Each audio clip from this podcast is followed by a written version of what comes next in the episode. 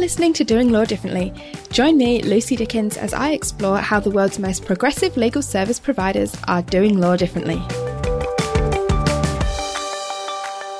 Hi everyone, this is the Doing Law Differently podcast, and I am your host, Lucy Dickens. Before I get into today's episode, I want to share some news.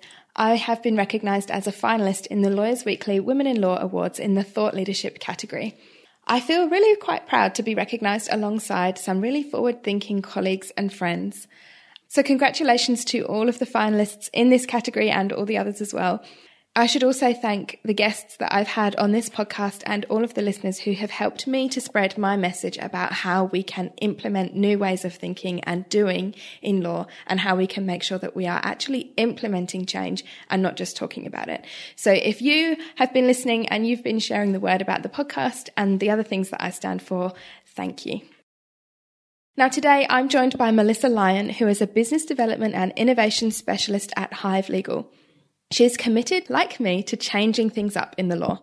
Mel has many years of experience in legal practice, including as a partner of a law firm, and she now works with Hive. If you've come across Mel in recent years, it's probably in relation to design thinking. She's become a bit of a guru in applying design thinking to legal innovation, which is one of the main topics of the interview today. If you're new to design thinking and you don't quite know what it's all about, First, this episode is a good place to start. Mel and I spend a good deal of time unpacking exactly what it is and how it can be used to make change for the better in law. Mel is also a distinguished fellow for the Centre for Legal Innovation here in Australia. And she's recently released a video series for CLI that provides a real foundation for understanding legal design thinking. The video series is completely free and available online, and I will include a link in the show notes so that you can go and enjoy it. In that video series, Mel explains legal design thinking. She tells us what it is and how it works. The videos are also full of examples of how design thinking has been used in law. Lots of practical stuff that, as you know, I always enjoy. So, over to the interview. Enjoy.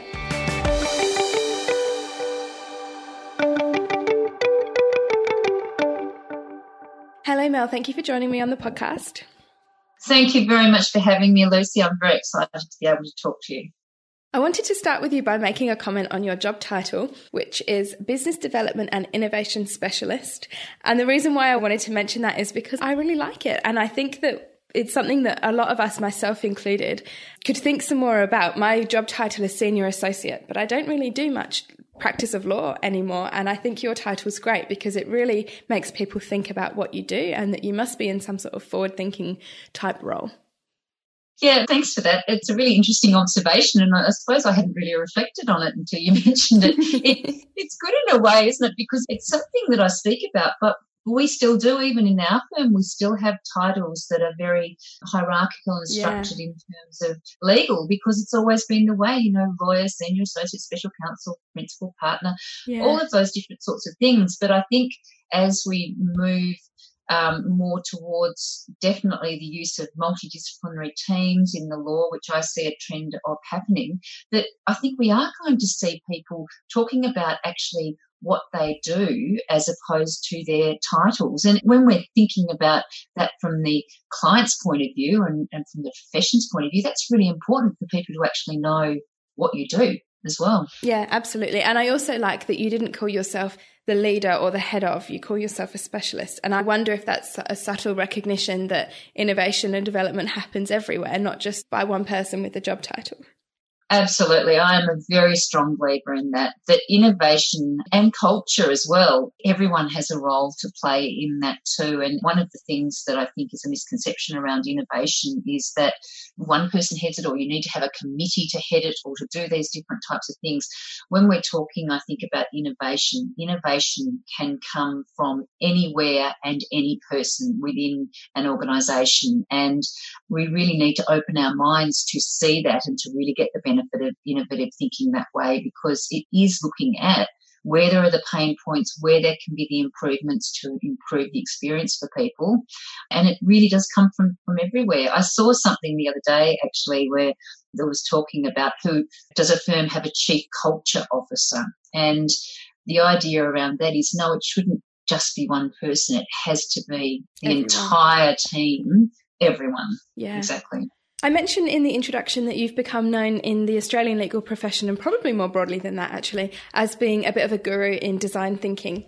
Now, for the people who are listening who don't know about design thinking, my definition is that it's basically a process for solving problems. It uses a creative approach, a collaborative approach to come up with ideas and to solve problems. Now, I've got two parts to this question. I want you to give us a quick walkthrough of the design thinking process that you use. And then once we've done that, I want you to give us some examples of how you've used it in your firm and the kinds of things you've achieved. But let's start first with what is design thinking? Sure. So I, I, usually explain it this way. And can I say too that I think a lot of people look at design thinking differently. I am by no means a purist. So I have used, I've picked up these concepts of design thinking to use them in a context that works for our firm and, and also the where I can see that can work for the legal profession. So you've adopted the design thinking approach, haven't you? You've kind of put your own spin on it, and that's called Hive Think P. Absolutely. So we've created our own way of doing it, which is, as you say, Hive Think P, and Hive uh, the P in Hive Think P stands for purpose. So we really have a very purpose-driven firm, and we have had the benefit of doing that because we started from scratch and we were able to design our firm the way that we wanted it to be with the different components and different ways of thinking and acting. So purpose is a big thing for us and our purpose is to improve the experience for our clients and our team. So that and we use Hive Think P to actually identify ways of innovating and then implementing those. So what does design thinking mean in a general context? I'll jump to that. It, it, mm-hmm. Three main parts of it. There is empathy. So really taking an empathetic approach. People talking now, I think, will talk a lot now about empathetic leadership. I think that empathy should actually be seen as something that goes right through what you do and not just leaders being empathetic. So empathy is really looking at the end user or the humans that are involved mm-hmm. in the product or the process or the service that you're designing. Not just assuming, like we often do as lawyers, that we know the answer or we have the solution, but really talking to the end users, the ultimate users, finding out where their pain points are and observing them as well to, to find out what needs to be done there to improve their experience. So that's the first part, empathy. The second part's collaboration. And that is around really drawing together the skills and working in a collaborative way to actually come up with a solution and a better process or a better product.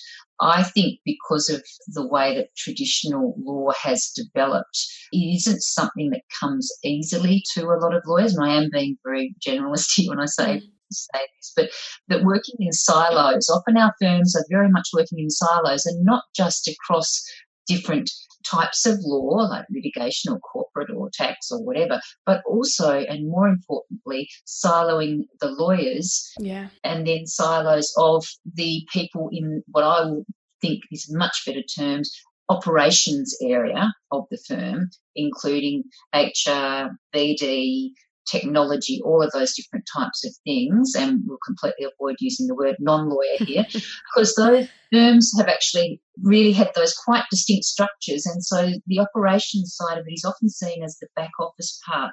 But these people have amazing skills that should be brought to the fore in terms of how we work with our clients as well. Absolutely. And even amongst teams of people who are practicing or client facing, the way that traditional law firms are structured has such a focus on time and billable hours and you know getting the work done and out that collaboration is just hard to fit in because it's not prioritized Absolutely not prioritized, and because we're just so used to working in a certain way. I mean, one of the other things that we've found has been great, and I can join so many dots from this point of view of my past experiences in terms of being frustrated about often a lack of collaboration across those different skill sets. But when you take away timesheets, which is what Hive's done, so we don't have timesheets, we don't charge our clients by time taken. We, we work out a price with our clients before we start the work, which is based on the value that we provide and not based on the time that we spend doing something. Now, when you take that away as well, it creates a much more collaborative environment to work in as well. And you're actually working, you're aligning your incentives to work towards a solution. A lot of similarities, I think, between using design thinking processes and actually taking away the concept of charging by time as well. So that's been a great thing for us as well. And the final overall concept of design thinking too is experimentation. So really experimenting, bringing much more of a creative mindset to coming up with ideas and prototyping them and really thinking outside the square in terms of what these solutions might be and looking at other industries, other ways that these problems might have been approached. Once again, I would say that's not something that comes naturally to us as lawyers when we've been trained in a way of being perfectionists, getting things right straight away and not actually failing at doing things. So it is, it does take a change in mindset for us to have a go, create something quickly, fail quickly if, if, if that's the case, which is a benefit, and not necessarily fall in love with our ideas if they're not going to get us the results that we need, need to get. So they're, they're the overarching areas. Within the process is actually got taking stepping you through a way of doing things. So it's starting with empathy. And as I say, I think you can make this your own if you want to. It starts with empathy. It starts with talking to the end users. Starts with gathering the information and the data that you need to actually help come up with that the solution. And then you take that information that you've got and you define what the problems are. So that's often referred to as a how might we stage. So you actually have your problem statement there. What are you trying to solve? based on what the end users have told you or what you've observed about how they act or what they need. Then you ideate, which is much around the brainstorming and probably what everyone associates with design thinking, which is throwing, you know, um, post-it notes, you know, post-its and, and Sharpies. And, and when people say that, I love because people just assume that this is one big brainstorming session in a room. It is much more than that. Yeah, it's much more than that. Much more than that. It's not just having a good time throwing some bizarre ideas around. It's actually going through this process and coming up with those end results. And it's just, it is fascinating and absolutely amazing the results that you can get from this process. And I've had many people say to me, I can't believe from when we started to where we are now, not just in that brainstorming session, but further on, what results we've achieved through going through this, which we wouldn't have got had we gone in another way. In a different way. Yeah. The other part of it then is, or the next part of it then is the prototyping, and that is that idea of experimenting, building something, but physically or visually building something. So, you know, design thinking, as it probably lends itself to the name lends itself to, it is designing things. It's actually building things or building flowcharts or visual representations of processes or physically building something that might have layers or interactions so that you can actually see what this is going to look like or it can replicate what it's going to look like. And one of the best things that I learned when I was learning to do this was you build to think. So as you're building something or as you're developing and making it into a visual, you're thinking and you're building on those mm. ideas. Mm. It's not all in your head. It's actually physically forming, which is really great for the creative mindset. And of course, the whole concept of prototyping, when you're building a prototype, you're not looking for perfection. You're looking to build something that's an idea that you can test, which encourages you, like you say, to think while you're doing it, but also to work out what works and what doesn't so you can change it before you get to the expensive end product.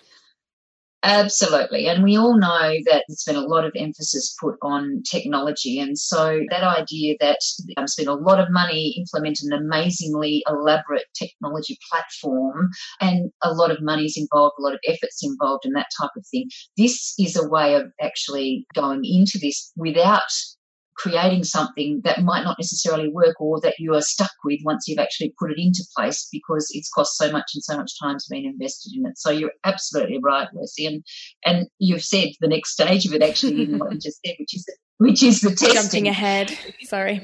no, no, no, absolutely. That's good. It's the testing. It is getting here's a prototype. Here is a something that's not too complex. Let's try this. Let's see how we can then, which is the next stage, iterate it. Because Know I've said this before. I think, you know, you can look at the visual of those stages that we've just talked about, which are often depicted as a circle because you iterate it and then you might even find that you come back and you need to talk to the end users again, which you do to actually redesign it a bit more. But what I've realized as I've done this process more and more is that often that perfect circle looks more like a, a bowl of spaghetti because it actually changes. You will, you might jump then to having to ideate again, having to find the problem again, or having to test it or iterate it. And so you're jumping from different areas. The beauty of it is that it actually gives you a more agile way of thinking as well. And it's not that end to end project that often loses things along the way. And the worst part of that is if it loses the focus on the end user along the way, because that is exactly what you don't want to have happening. Yeah, you're making me think of that image, the visualization of an idea where it's the line that starts out and then it turns into what the spaghetti is a very good way of describing it. It's basically just a mess where the thoughts kind of go all over the place. And then at some point it comes out the other side and starts to kind of form more of a smooth line again once you've done all the messy thinking and the ideation and the prototyping and all of that. Absolutely. There are a couple of things that I've observed too, and, and these are word, words of some others. You have to live with the ambiguity for a while in this process, yeah. which is sometimes hard for legally trained people because, or people in the profession, because we want to jump to the solution, and the ambiguity sits very unnaturally with us. Often. Absolutely, yes we don't work well with grey. Well, well, I don't know about that actually. I think we do when it suits us. I think when it when it suits us, I think we're good. You know, it could be this, and nobody really knows because it's at the discretion of the court. But I think you're right. As a general rule, we like things to be black and white, and we like answers and solutions and and you know right and wrong. So give us some examples of some projects that you've used design thinking on and um, the outcomes that you've seen. Yeah, sure. So a few of the projects we've done um, specifically at Hive fall into a couple of different areas. One is document design, and I think in a way that's the most easily explained in terms of how you can use design thinking for that because it is a tangible and it's it's a thing that you have in the end. So we worked with a digital design agency called August. And we decided that having uh, one of our areas of uh, specialisation is privacy. And we looked at what privacy policies often look like, which is a whole lot of text, words, often on websites that don't necessarily lend themselves to people or aren't necessarily accessible, but also don't really encourage people to read them. So we used a Hive Think and in combination with August processes as well, because design agencies have been doing this for so many years. It's, it might be a new concept for law, but there are so many other sectors and industries and people out there that have been benefiting from this for ages. Which is exactly your point about collaboration. There's no need for us to reinvent the wheel because there are other people out there doing it. We just need to learn from them. Absolutely. And I love doing that. And I love seeing those light bulb moments when you just realize that this can apply and be of such benefit to the profession. And I know for me, my light bulb moment was around hearing it being used in the access to justice space at that stage in, in Europe. And just to see that type of thing happening was fantastic for me. But anyway, so what we, what we did with August was we sat down and we went, right, well, so we, we actually thought about the end users. Who is going to read this policy? We, we talked to people. We observed how people might be accessing what was on the website to start off with, and we worked out what was important, what was the important information, what was what we needed to get across. And then we started thinking about having looked at it from the end user's point of view, the end users there being, and we looked at all of the stakeholders, you know, the respective clients of August, their employees, because obviously there's private information of employees that's used, their suppliers, other people that they would deal with, their lawyers, and those obviously from the client's point of view, uh, clients would want to know that the information that they give is, is being looked after and, and dealt with in the right way. So having taken that empathy approach, which was the first part of it, we then all got together. We had designers, we had an office manager, myself, um, lawyers, and um, uh, we basically then started to think about what this would look like. And, and we did the amazing, um, you know, design, sketching, um, everyone having an idea. I even tried to draw. I'm a shocking drawer, but I had a go. It was an amazing, um, I'm going to say the word vibe in the room because we were really looking at what we needed to look at legally and what we needed to get across, but then how did we actually get that across? So what we ended up coming up with was an animated privacy policy that sits on August's website and it is basically Fernando, their fish mascot, taking you through an underwater journey in terms of what happens to private information when it enters, uh, becomes part of what what August is doing for their clients, and it it's got animation in it, it's got very casual language in it, but it's interesting, and we're very proud. It's been described as beautiful and interesting and creative, but also very accessible, which is something that we're that's exactly what we wanted to do. A quick break from the interview to let you know about a new service that I'm offering. For almost 10 years, I've designed and delivered productized legal services that have transformed the way law firms operate. I've now designed a coaching program where I'll teach you how to design services that truly meet your customers' needs, package them for sale, and systematize and streamline service delivery so that you can work smarter, not harder. Ultimately, it's about simplifying your business model so you can escape the billable hour and the best part, spend your time on work you love. If you're keen to learn more, visit lucydickens.com.au and book in for a free 30 minute discovery call. What kind of response they had from the people who were using their website? Are more people reading it? Absolutely more people are reading it. And I haven't got the stats with me at the moment, but the stats in terms of the number of hits that, are, that happen on that page have been amazing. We've had other design organisations compliment us on it, which has been fantastic. And we were finalists in the uh, Clear Communication Awards that have just been done in Australia as well, and along with uh, some other legal organisations as well. We didn't win, and congratulations to the winners, but it was just a great recognition. It's good to be recognised. Absolutely Absolutely. Yeah. And that idea of using design to communicate is exactly what we wanted because it is that idea of creating things for the end user. Yeah, and it makes so much difference for the end user. And you can really tell the difference between a business who has designed their interface or their process or whatever their service with their customers in mind and one who hasn't. And I want to share this example that I've dealt with recently because it's still bugging me. Last week I had to book a flight, an emergency flight for my husband to fly overseas and I was rushing and I kind of got through the booking process for this website a flight booking website and right at the end after you check out so you put in your credit card details you press buy you think you're buying this flight. I've said no to all the extra stuff because i don't want it. They try and sell you everything every possible add-on. No no no mm. no and then at the end i think i'm done. I've paid as far as i'm concerned. A box pops up with a red button that says yes continue. And in really really tiny text on the bottom left says no thanks and the description, which I confess to not reading in full at the time, but the description, which is a big chunk of paragraph text, is talking about adding on like a last minute flight cancellation insurance thing, which was $250 buried there in the big paragraph text. And you look at that, and if you're me and you don't pay attention, which, yes, partly it's my fault, but I'm blaming the business for not designing very well. you just say, yes, continue. I want to continue. As far as I'm concerned, I've booked my flight and I've paid for it.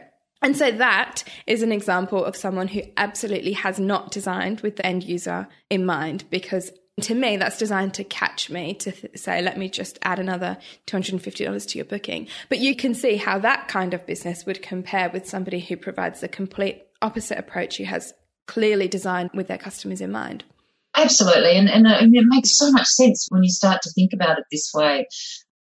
I admit too, I'm constantly now looking at, at my customer experience all the time. Yeah. I think this is what design thinking does too. It actually links a lot of those concepts and a lot of that idea around the customer and the client experience, mm. uh, which fits beautifully with what, what we do at Hive because that's part of our purpose. And it is always an evolution. I look back on on even the template documents that I prepared 12 months ago and I think what on earth was I thinking when I did that? Because it's constant evolution. It's never really finished because there's always some improvement that can be made when you have a new understanding of your customer or a new perspective or somebody else's knowledge that you didn't have at the time. Now, I want to move on to another topic that I really want to ask you about which is your phrase that you've coined to describe modern law firms, and that is designer firms You've written about this online, and I'll link to your article in the show notes because I enjoy it. And basically, what you talk about is joining the dots between the different approaches. And my interpretation of your designer firms is that you're really talking about firms who are actually doing things differently and actually reinventing the wheel, as opposed to people who say, oh, we do fixed price billing, so that makes us different or mm. that makes us modern. You're looking for people who are actually drawing these different strings together and practicing in a real unique way. Can you tell us about your designer firms concept? Sure. Um, my designer firm's concept came out of my frustration, I suppose, that I felt that there was a lot of confusion around what was meant by new law firms. And we were put into that bucket. And people would assume that you were a tech driven firm or you were a resourcing firm or something else. But, but there wasn't the appreciation for a firm that actually had started from scratch and built a business model that was really there to assist it in the purpose that it had been designed to do. And I talked before about having that purpose. So I, I see thankfully, there are a growing number of these firms out there, and I just love it every time I see them, where people have been brave enough to go, we don't want to work in a traditional law firm business model. We actually want, we know what we're about and what we do, and we want to build a business model that actually helps us to achieve that purpose. So they're growing in number, absolutely fantastic. And I see they have a number of different designer firms, as I call them, and I love that it's being embraced by some of the new firms as well. They have a really clear sense of purpose, which is what I spoke about before. They have a very clear use of and, and show empathy, not just to their clients, but to everyone that they work with and their team, especially as well. They collaborate and mm-hmm. they have their business in internal structures so that collaboration is not only possible but is encouraged and they have the benefit of that. And this leads into that as well, multidisciplinary skills. So the, mm. the, the understanding and concept that a client's problem is not necessarily just going to be a pure legal problem or require a legal solution. It's going to be benefited from a more holistic approach. So you then start to build in those other skills that we've talked about. They are innovative, not just because their business models are innovative, because they want to be innovative and they want to improve the experience for everyone that's involved as well. And once again, that innovation comes not just from a committee or a person, it comes from anywhere, anyone mm. within the organisation and is encouraged and applauded and celebrated.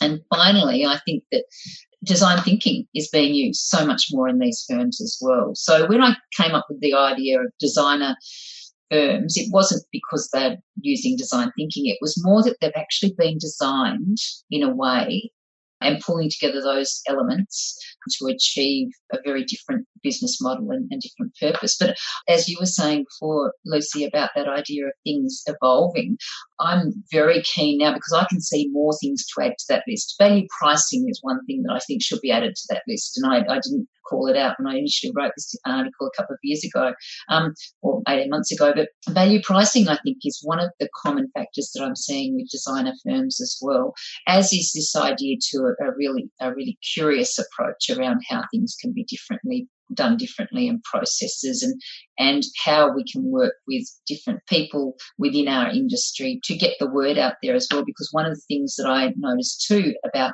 these types of firms is the generosity of sharing experiences, being involved in organisations like the Centre for Legal Innovation and the Chief Innovation Officers Forum, being in, like like yourself, being involved and doing things like your amazing podcast and doing things differently and sharing experiences so that people can benefit from that as well. And that's a very different way of thinking.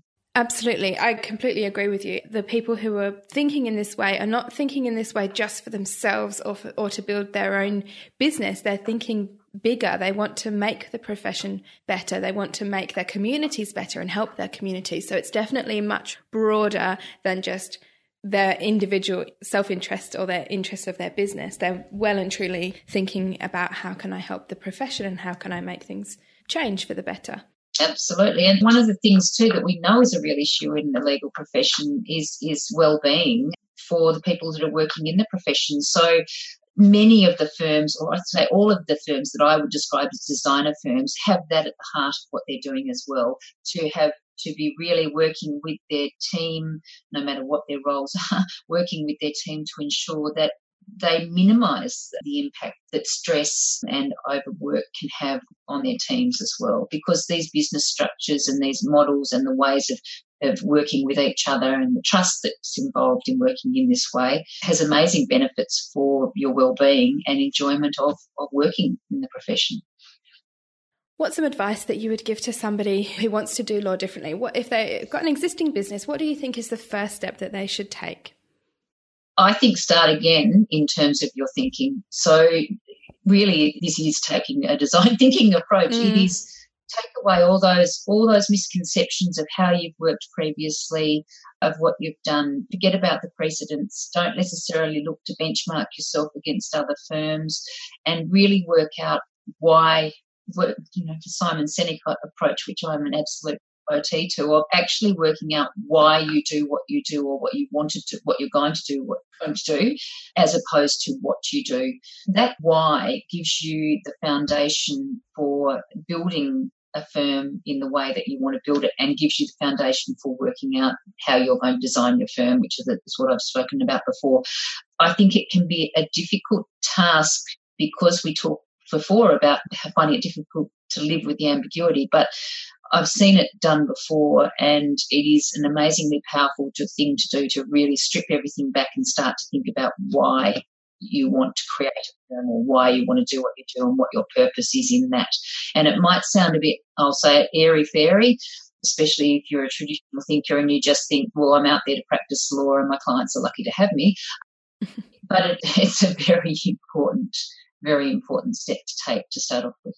And it's becoming more important as well as the legal market is continuing to change because having a clear sense of purpose really helps a firm to differentiate themselves from all the other firms who are just practicing law, like you say, or are just providing legal services. So that purpose is something that if we can really tap it into, it can help us to differentiate ourselves and really stand out in the marketplace. Absolutely. And gives us the enjoyment of achieving our personal mm. and our business purposes as well. Mm. You know, and, and I think that really is a, is a very important thing. And I know I probably overuse this term, but one of the things we do say at Hive often is happy team, happy clients, happy clients, happy team. And that is because that enjoyment or that purpose that we have there of improving the experience drives us forward, but it has that beautiful thing of working for both us and our clients. And we can see how that can build success from both internally and externally as well. Thank you very much for spending some time with me and sharing all that you know about design thinking.